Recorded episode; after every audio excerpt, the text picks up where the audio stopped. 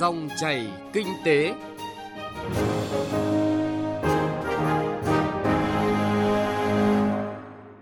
Biên tập viên Hà Nho xin chào quý vị và các bạn. Chương trình dòng chảy kinh tế hôm nay chúng tôi chuyển tới quý vị và các bạn những nội dung chính sau đây. Bảo lãnh doanh thu, cơ chế chia sẻ rủi ro đối với dự án PPP. Doanh nghiệp vượt khó thời dịch bệnh COVID-19. Chuyên mục Cà phê Doanh nhân là cuộc trò chuyện với doanh nhân Trần Quốc Thắng với thông điệp, Doanh nhân vì sức khỏe cộng đồng, cùng phòng chống dịch bệnh COVID-19. Trước tiên là những tin tức kinh tế nổi bật. Bộ Tài chính vừa trình dự thảo phương án hỗ trợ cho doanh nghiệp cá nhân bị ảnh hưởng bởi dịch COVID-19.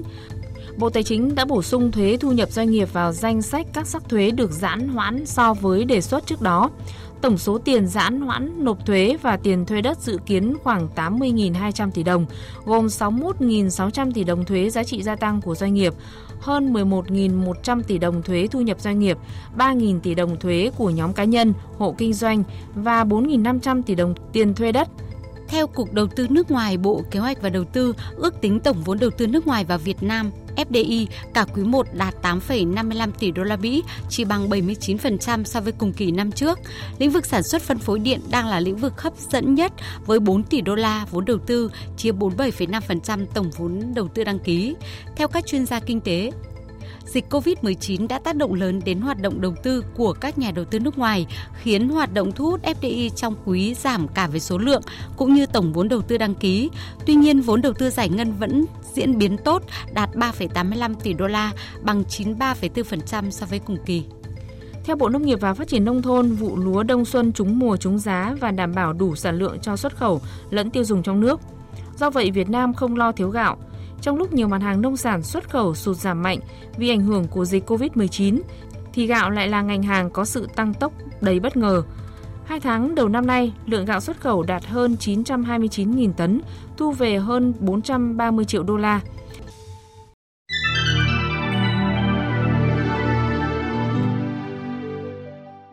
Thưa quý vị và các bạn, dự thảo luật đầu tư theo phương thức đối tác công tư PPP đã bổ sung rõ cơ chế chia sẻ tăng và giảm doanh thu.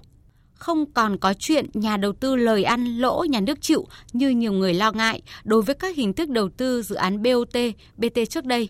Tuy vậy, cơ chế bảo lãnh doanh thu, một hình thức chia sẻ rủi ro trong hợp đồng PPP tới đây cần được phân tích và làm rõ, nhất là ở góc độ chuyên gia và nhà quản lý doanh nghiệp, để khi dự thảo được trình Quốc hội trong kỳ họp tới được hoàn thiện và đảm bảo tính khả thi cao sẽ là cơ sở để thu hút các nhà đầu tư theo hình thức PPP trong giai đoạn tới. Trong chương trình dòng chảy kinh tế hôm nay, chúng tôi chuyển tới quý vị và các bạn những thông tin đáng chú ý. Trong dự thảo luật đầu tư theo phương thức đối tác công tư PPP mới nhất đã bổ sung rõ cơ chế chia sẻ cả tăng và giảm doanh thu, đối tượng và điều kiện chặt chẽ hơn.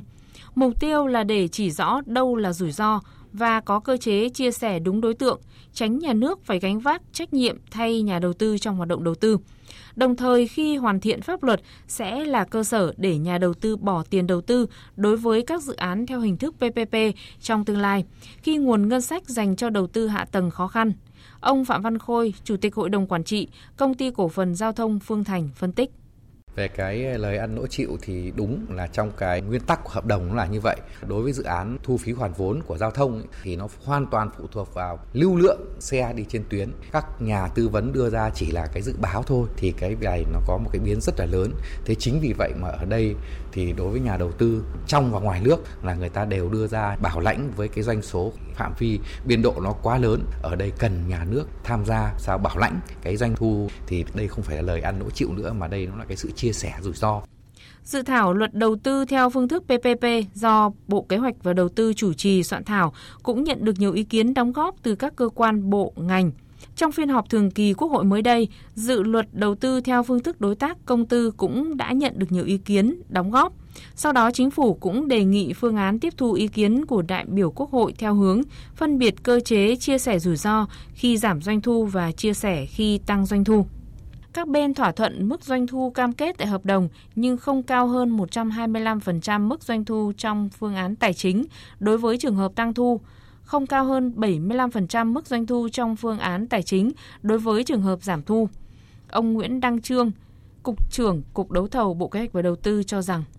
có nghĩa cơ chế chia sẻ 50 50 chứ không phải bảo đảm tất cả những cái đảm bảo doanh thu này cũng cho những cái dự án mà thực sự nhà nước thấy quan trọng chứ không phải là áp dụng tràn lan. Điểm mới trong dự thảo luật cũng quy định cơ chế phần tăng, giảm doanh thu phải được xác định tại quyết định chủ trương đầu tư. Đồng thời bổ sung nội dung về kiểm soát doanh thu, định kỳ hàng năm các bên xác nhận doanh thu thực tế của dự án PPP. Định kỳ 3 năm, các bên xác định phần chênh lệch giữa doanh thu thực tế và doanh thu cam kết tại hợp đồng của dự án PPP căn cứ số liệu hàng năm, làm cơ sở để cấp có thẩm quyền xem xét áp dụng cơ chế chia sẻ phần tăng giảm doanh thu. Chuyên gia kinh tế Cấn Văn Lực nêu quan điểm cần phải làm rõ khái niệm rủi ro, tránh tạo kẽ hở. Cơ chế chia sẻ rủi ro trong dự thảo luật đã nêu. Tuy nhiên tôi thấy rằng cũng cần phải làm rõ hơn ba vấn đề. Một là những cái điều kiện tiêu chí nào thì mới được chia sẻ rủi ro. Cái thứ hai là trong trường hợp xảy ra rủi ro thì chính phủ sẽ lấy cái nguồn từ đâu? Chúng tôi kiến nghị là chính phủ cân nhắc nên có một cái quỹ Vấn đề thứ ba là cần phải quy định chủ đầu tư, chính quyền tham gia dự án PPP đó phải có một cái cơ chế cách thức kiểm soát những rủi ro dự án chứ không phải là tạo ra cái kẽ hở để quá nhiều rủi ro xảy ra. Như vậy ý kiến chung của các chuyên gia, nhà quản lý chính là cần có cơ chế chia sẻ rủi ro về doanh thu theo đúng bản chất đối tác công tư Điều này cũng là cơ sở để khắc phục những bất cập của hình thức thu hút các dự án BOT giao thông thời gian qua và mở ra cơ hội thu hút nguồn vốn tư nhân trong và ngoài nước và các hoạt động đầu tư trong giai đoạn tới.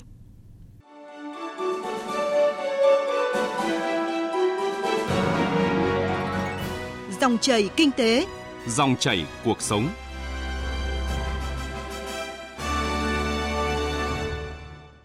Thưa quý vị và các bạn, đến nay dịch bệnh COVID-19 đã và đang ảnh hưởng nặng nề tại nhiều quốc gia trên thế giới. Ở nước ta thì dịch bệnh đang tác động trực tiếp đối với nhiều ngành lĩnh vực nhiều doanh nghiệp thời điểm này đang điêu đứng vì khó khăn trồng chất khó khăn như bài toán về nguyên liệu, thị trường xuất khẩu, nguồn vốn cho sản xuất kinh doanh. Tuy nhiên, để tiếp tục duy trì hoạt động sản xuất kinh doanh, doanh nghiệp đang phải cố gắng cầm cự, chia sẻ nguồn lực, tái cơ cấu lại sản xuất kinh doanh tìm thị trường mới để xuất khẩu. Nội dung tiếp theo của dòng chảy kinh tế hôm nay, phóng viên Nguyễn Hằng thông tin cùng quý vị. Công ty dệt may Phú Vĩnh Hưng có hơn 250 lao động thường xuyên, trước đây sản xuất 3 ca liên tục với 20 vạn sản phẩm trong một ngày. Thì giờ đây, do ảnh hưởng của dịch bệnh COVID-19, con số này giờ chỉ là quá khứ.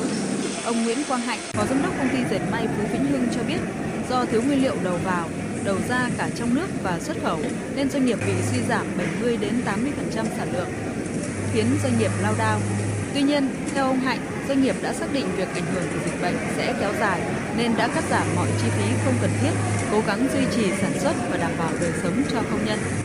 Bây giờ đến cái giải pháp của chúng tôi bây giờ chỉ có cách là nhặt trong kho ra những cái nguyên liệu còn lại thế và giảm bớt cái giờ làm của anh em thì, thì nó mới kéo dài được chứ nếu mà cứ làm như trước đây thì chúng tôi chỉ có tháng là hết nguyên liệu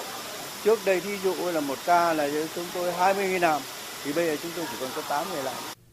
Cùng chung với những khó khăn do ảnh hưởng của dịch bệnh, bà Trần Thị Thu Hằng, Tổng Giám đốc Công ty xuất nhập khẩu nông sản thực phẩm Việt Nam cho biết, tất cả đầu ra sản phẩm của công ty đều bị giảm. Việc bán lẻ mặt hàng nông sản thời gian qua tại các hệ thống cửa hàng đều gặp khó.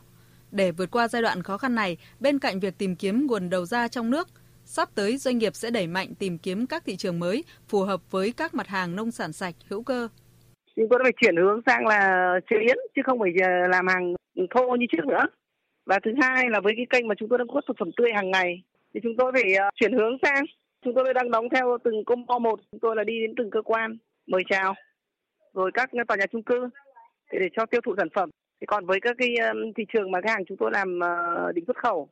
chúng tôi bây giờ đang chuyển hướng tiếp chúng tôi phải tìm thêm thị trường mới. Thì vừa, thời gian vừa qua tôi thấy là thị trường ấn độ cũng là tiềm năng. Chúng tôi đang bắt đầu nhắm tới có thể cuối tháng 3 chúng tôi tham gia hội trợ bên đó để chúng tôi chào hàng sang thị trường mới. Nhằm giúp cộng đồng doanh nghiệp vượt qua khó khăn, ổn định và phát triển, các cơ quan chức năng đang xây dựng các giải pháp về chính sách miễn giảm thuế, lệ phí, trong đó tập trung việc giãn thời gian nộp thuế, không phạt chậm nộp thuế, giảm chi phí sản xuất kinh doanh để hỗ trợ, tháo gỡ khó khăn cho các đối tượng người dân, doanh nghiệp. Mới đây, Thủ tướng Chính phủ đã ban hành chỉ thị số 11 về các nhiệm vụ, giải pháp cấp bách tháo gỡ khó khăn cho sản xuất, kinh doanh, đảm bảo an sinh xã hội, ứng phó với dịch COVID-19. Theo đó, yêu cầu các bộ, cơ quan trung ương và địa phương tập trung thực hiện tháo gỡ khó khăn, tạo thuận lợi giúp doanh nghiệp tiếp cận vốn, tín dụng, tài chính, thuế, thương mại, giả soát cắt giảm thủ tục hành chính, chi phí cho doanh nghiệp, tạo thuận lợi cho sản xuất kinh doanh, thúc đẩy xuất nhập khẩu. Theo bà Nguyễn Thị Thu Trang, Giám đốc Trung tâm WTO và Hội nhập, Phòng Thương mại Công nghiệp Việt Nam, những biện pháp tháo gỡ khó khăn cho doanh nghiệp của chính phủ là đúng mục tiêu và là những chỉ đạo kịp thời. Đây có thể là một cái thời gian để cho các doanh nghiệp cùng với các cơ quan nhà nước mình cùng có những cái biện pháp dài hạn để xử lý những cái vấn đề vốn trong cái trường hợp này thì các doanh nghiệp phải có cái sự năng động và sáng tạo trong việc thay đổi và chuyển đổi các cái nguồn cung thị trường thứ hai là cái chu trình sản xuất của mình cái cách thức sản xuất của mình. Có những cái trường hợp nào mà có thể mà làm việc được từ xa hoặc là sử dụng công nghệ thì doanh nghiệp phải đầu tư để thay đổi. Doanh nghiệp cũng thay đổi trong cái cái cách thức mà tiếp cận thị trường. Đồng tình với quan điểm này, ông Lương Hoàng Thái, vụ trưởng vụ chính sách thương mại đa biên, Bộ Công Thương cho rằng hiện tại chính phủ cùng các bộ ngành cần phải tính đến các giải pháp vực dậy cho doanh nghiệp phát triển và cần tạo ra thị trường để phần nào giải quyết khó khăn cho doanh nghiệp. Còn về phía doanh nghiệp cũng cần chủ động để tìm được những cơ hội cho mình trong bối cảnh khó khăn như hiện nay.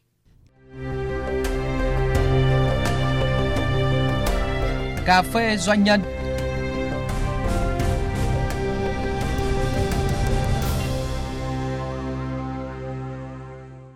Thưa quý vị và các bạn, trong bối cảnh dịch bệnh từ virus corona đang có những ảnh hưởng tiêu cực tới các hoạt động sinh hoạt của cộng đồng dân cư, ảnh hưởng tới hoạt động sản xuất kinh doanh của nhiều doanh nghiệp – nhiều hành động cùng đối phó với dịch bệnh và chia sẻ khó khăn, cộng đồng trách nhiệm cũng đã được thể hiện, đặc biệt là sự đoàn kết chủ động từ cộng đồng doanh nghiệp bằng các thông điệp, hành động cụ thể để cùng phòng chống dịch bệnh, bảo vệ sức khỏe của người dân. Trong chuyên mục Cà phê Doanh nhân tuần này, chúng tôi đã có cuộc trò chuyện với doanh nhân bác sĩ tiến sĩ Trần Quốc Thắng, Viện trưởng Viện Y sinh học Việt Nam và là Chủ tịch Hội đồng Quản trị của Công ty Cổ phần Y sinh học Việt Nam với thông điệp Doanh nhân cùng chung tay vì sức khỏe cộng đồng. Mời quý vị và các bạn cùng nghe cuộc trò chuyện. Trước tiên thì xin uh, trân trọng cảm ơn uh, tiến sĩ bác sĩ Trần Quốc Thắng với chủ đề thông điệp uh, giữa bão dịch bệnh hiện nay đó chính là trách nhiệm của doanh nhân ạ trong bối cảnh dịch bệnh. Điều này thì sẽ được thể hiện bằng chính những cái doanh nghiệp mà cung cấp các cái sản phẩm dịch vụ như thế nào. Phải nói là trong cái thời điểm dịch bệnh như thế này thì nó phải cần cái sự chung tay và chung sức của cả cộng đồng chứ không chỉ riêng doanh nhân kinh doanh trong lĩnh vực sức khỏe. Thế thì hiện nay các cái sản phẩm mà cung ứng cho thị trường sức khỏe, đặc biệt là trong cái thời điểm dịch bệnh này là vô cùng cần thiết và quan trọng. Thế đặc biệt là những cái sản phẩm như là khẩu trang y tế, khẩu trang và các cái dung dịch sát khuẩn là hai cái sản phẩm mà phải nói là hiện nay cái nguồn cung cấp đang rất khan hiếm và đang rất thiếu. Thế vậy với một cái cộng đồng doanh nhân kinh doanh trong lĩnh vực này thì chúng ta có những cái sản phẩm phù hợp đạt cái tiêu chuẩn và những cái sản phẩm làm sao để cho người dân tiếp cận được với một cái dịch vụ tốt nhất và những cái sản phẩm phù hợp nhất trong cái thời điểm dịch bệnh này. Cái thái độ phục vụ ạ đưa những cái sản phẩm đến với người sử dụng theo cái cách như thế nào để thấy rằng là có cái sự chia sẻ đùm bọc và ứng phó với dịch bệnh tốt nhất vấn đề đây là cái trách nhiệm của toàn xã hội và đặc biệt những cái doanh nhân kinh doanh trong cái lĩnh vực này lại càng phải thể hiện cái trách nhiệm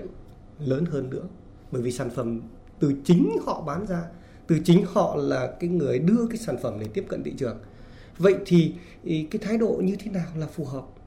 Hành lang pháp lý nào cho cái việc bán hàng đó? Ví dụ như trong cái giai đoạn vừa rồi, ở đâu đó có rất nhiều cái đơn vị là đã từng ờ, đưa lên quầy bán là thuốc, là về vấn đề là không bán khẩu trang và không có để cung ứng. Vậy thì đấy đã là một thái độ chưa? Vấn đề là cộng đồng hiện nay đang rất cần. Và thái độ như thế nào là phù hợp, thái độ như thế nào để cho người dân yên tâm và hoàn toàn mình mua được một cái sản phẩm? Trong cái phòng chống dịch này một cách tốt nhất. Hiện nay thì chính phủ thì cũng đang tạo điều kiện cho các cái doanh nghiệp đối phó với dịch bệnh rất là tạo điều kiện cho các doanh nghiệp doanh nhân rồi. Ông có cái trò chuyện cùng cộng đồng doanh nghiệp để thực hiện thể hiện cái trách nhiệm xã hội của mình đối với cộng đồng khi mà có dịch bệnh ừ, là như thế nào? Phải nói là trong cái giai đoạn vừa rồi chính phủ và các cái cơ quan liên quan đã có những cái chính sách rất phù hợp hợp lý trong cái giai đoạn dịch hiện nay. Ví dụ như là các cái thông báo về miễn giảm các cái thuế nhập khẩu các cái nguyên liệu đầu vào cho cái việc may khẩu trang và tạo điều kiện hết sức cho các cái doanh nghiệp, các cái đơn vị sản xuất các cái sản phẩm ờ, như khẩu trang và dung dịch sát khuẩn. Đấy là một thông điệp và một cái chính sách rất kịp thời giúp cho doanh nhân rất yên tâm trong cái lĩnh vực này và đặc biệt là trong cái giai đoạn hiện nay. Thứ hai nữa là rất nhiều doanh nhân đặt niềm tin đã đưa các cái sản phẩm của mình đến tay người tiêu dùng một cách trong cái cái tâm của mình. Bởi vì chúng tôi cũng thấy rằng là có một số doanh nhân đã từng đưa ra cái vấn đề là nhập cái thiết bị may khẩu trang để đáp ứng được cái nhu cầu cung ứng trong cái giai đoạn hiện nay một cách tốt nhất và không tính toán đến cái lợi nhuận. Có những cái đơn vị phải huy động toàn bộ cả nhân công của mình may ngày đêm để sản xuất ra những cái khẩu trang phục vụ cho thị trường đấy là những cái doanh nhân rất có tâm có huyết. Và rất nhiều doanh nhân rất nhiều con người như vậy đang một ngày đêm đóng góp trong cái vai trò để mà tạo cái điều kiện cho cái việc phòng chống dịch của toàn xã hội. Và hoạt động trong cái lĩnh vực mà bảo vệ sức khỏe của mọi người như vậy thì ông suy nghĩ và đã có những cái hành động cụ thể như thế nào để mang tính chất là đồng hành cùng đồng cam cộng khổ để vượt qua những cái giai đoạn dịch bệnh như thế này? Khi mà dịch bệnh bùng phát chúng tôi cũng đã tiên lượng được cái vấn đề thiếu hụt những cái nguồn cung cho cái sản phẩm mà bảo vệ sức khỏe này thì chúng tôi đã lập tức đã liên hệ với các viện nghiên cứu, các cái trung tâm nghiên cứu của Việt Nam, cũng như là một số các cái đơn vị tổ chức quốc tế để làm sao mà có những cái sản phẩm nào thích nghi được với cái giai đoạn chống dịch này. Ví dụ như chúng tôi đã lập việc kết hợp với Viện Công nghệ Y sinh học Việt Nam để nghiên cứu pha chế dung dịch sát khuẩn theo cái khuyến cáo của Tổ chức Y tế Thế giới để trước hết là chúng ta sử dụng trong cái cộng đồng. Thứ hai nữa là nếu mà có cái nguồn cung tốt thì chúng ta có thể cung cấp cho thị trường. Thì đấy là một cái thích ứng kịp thời cho cái giai đoạn hiện nay. Còn trong tương lai thì chúng tôi sẽ phối hợp với các viện nghiên cứu để đưa ra những cái sản phẩm có cái tác dụng phòng chống một cách tốt hơn để cung cấp cho thị trường nếu mà có những cái kịch bản ứng phó với các cái vấn đề về y học thảm họa hoặc là các cái vấn đề về dịch bệnh trong tương lai thưa ông ạ trong hoạn nạn mới hiểu được lòng nhau và vậy thì là khi mà có dịch bệnh xảy ra thì cái cách ứng xử cái cách mà các cái doanh nhân doanh nghiệp ừ, ứng xử với cộng đồng ấy, cũng thể hiện được cái cái tâm cái tầm vì cộng đồng vì nhau của các cái doanh nhân doanh nghiệp Việt khi mà có dịch bệnh xảy ra như thế nào ạ? Phải nói là trong cái giai đoạn hiện nay thì cái sự chia sẻ của các cái doanh nhân là vô cùng cần thiết đặc biệt là mỗi một doanh nhân, mỗi một doanh nghiệp thì họ chỉ làm một cái khâu nhất định. Vậy thì cái sự gắn kết giữa các doanh nghiệp với nhau, từ doanh nghiệp nhập khẩu, doanh nghiệp sản xuất cho đến doanh nghiệp đưa ra thị trường là một cái sự gắn kết khép kín và hoàn toàn phải có một cái sự đồng cảm với nhau, đặc biệt là trong những vấn đề trách nhiệm xã hội và trong cái nhu cầu sản xuất trong cái thời điểm này. Thế thì cái sự gắn kết đó nó thể hiện được vừa là trách nhiệm xã hội, vừa là cái trách nhiệm của doanh nhân lại vừa là cái trách nhiệm của đơn vị kinh doanh trong cái ngành hàng sức khỏe này, đặc biệt là trong cái tâm dịch. Bởi vì là chúng ta phải chung tay vì sức khỏe cộng đồng mà. Anh kinh doanh gì thì kinh doanh. Nhưng mà trong lúc cần thiết thì anh phải huy động được mọi cái nguồn lực, huy động được sự kết nối, liên kết giữa các nhân huy động được sự lan tỏa giữa các nhân nhân thì anh mới có được một sản phẩm đầu ra phục vụ cho những cái lúc dịch bệnh đang bùng phát như thế này một cách tốt nhất chúng ta có được một cái sản phẩm dịch vụ tốt nhất phù hợp nhất và bình ổn được cái giá trong cái thời điểm bão giá này. À, ngoài cái việc là thông tin đúng chính xác để có thể là ứng phó hiệu quả với dịch bệnh ra thì cái thông điệp mà ông muốn chia sẻ với các cái doanh nhân doanh nghiệp trong bối cảnh hiện nay chung tay để bảo vệ sức khỏe của nhân dân và để đẩy lùi dịch bệnh như thế nào ạ? Cái sự chung tay của các bên liên quan hiện bây giờ, cả xã hội và nói đúng ra là cả toàn thế giới đang cùng hợp sức với nhau để chống lại dịch bệnh. Thế thì cái việc những cái doanh nhân kinh doanh trong cái lĩnh vực này phải có một cái thái độ thông điệp để cùng với cái toàn xã hội tham gia vào phòng chống các cái dịch bệnh. Chúng tôi cũng mong muốn các cái doanh nghiệp khác kinh doanh trong lĩnh vực này thì mỗi một doanh nghiệp họ đều có một cái cái thông điệp riêng của mình nhưng mà chúng ta đều có một cái thông điệp chung tức là vì sức khỏe cộng đồng, vì con người, vì cái sự phát triển của xã hội. Vâng ạ, một lần nữa xin được trân trọng cảm ơn ông. Thưa quý vị và các bạn, chuyên mục Cà phê Doanh nhân vừa rồi cũng đã kết thúc chương trình Dòng chảy Kinh tế hôm nay. Chương trình do biên tập viên Hà Nho và nhóm phóng viên Kinh tế thực hiện. Cảm ơn quý vị và các bạn đã chú ý lắng nghe.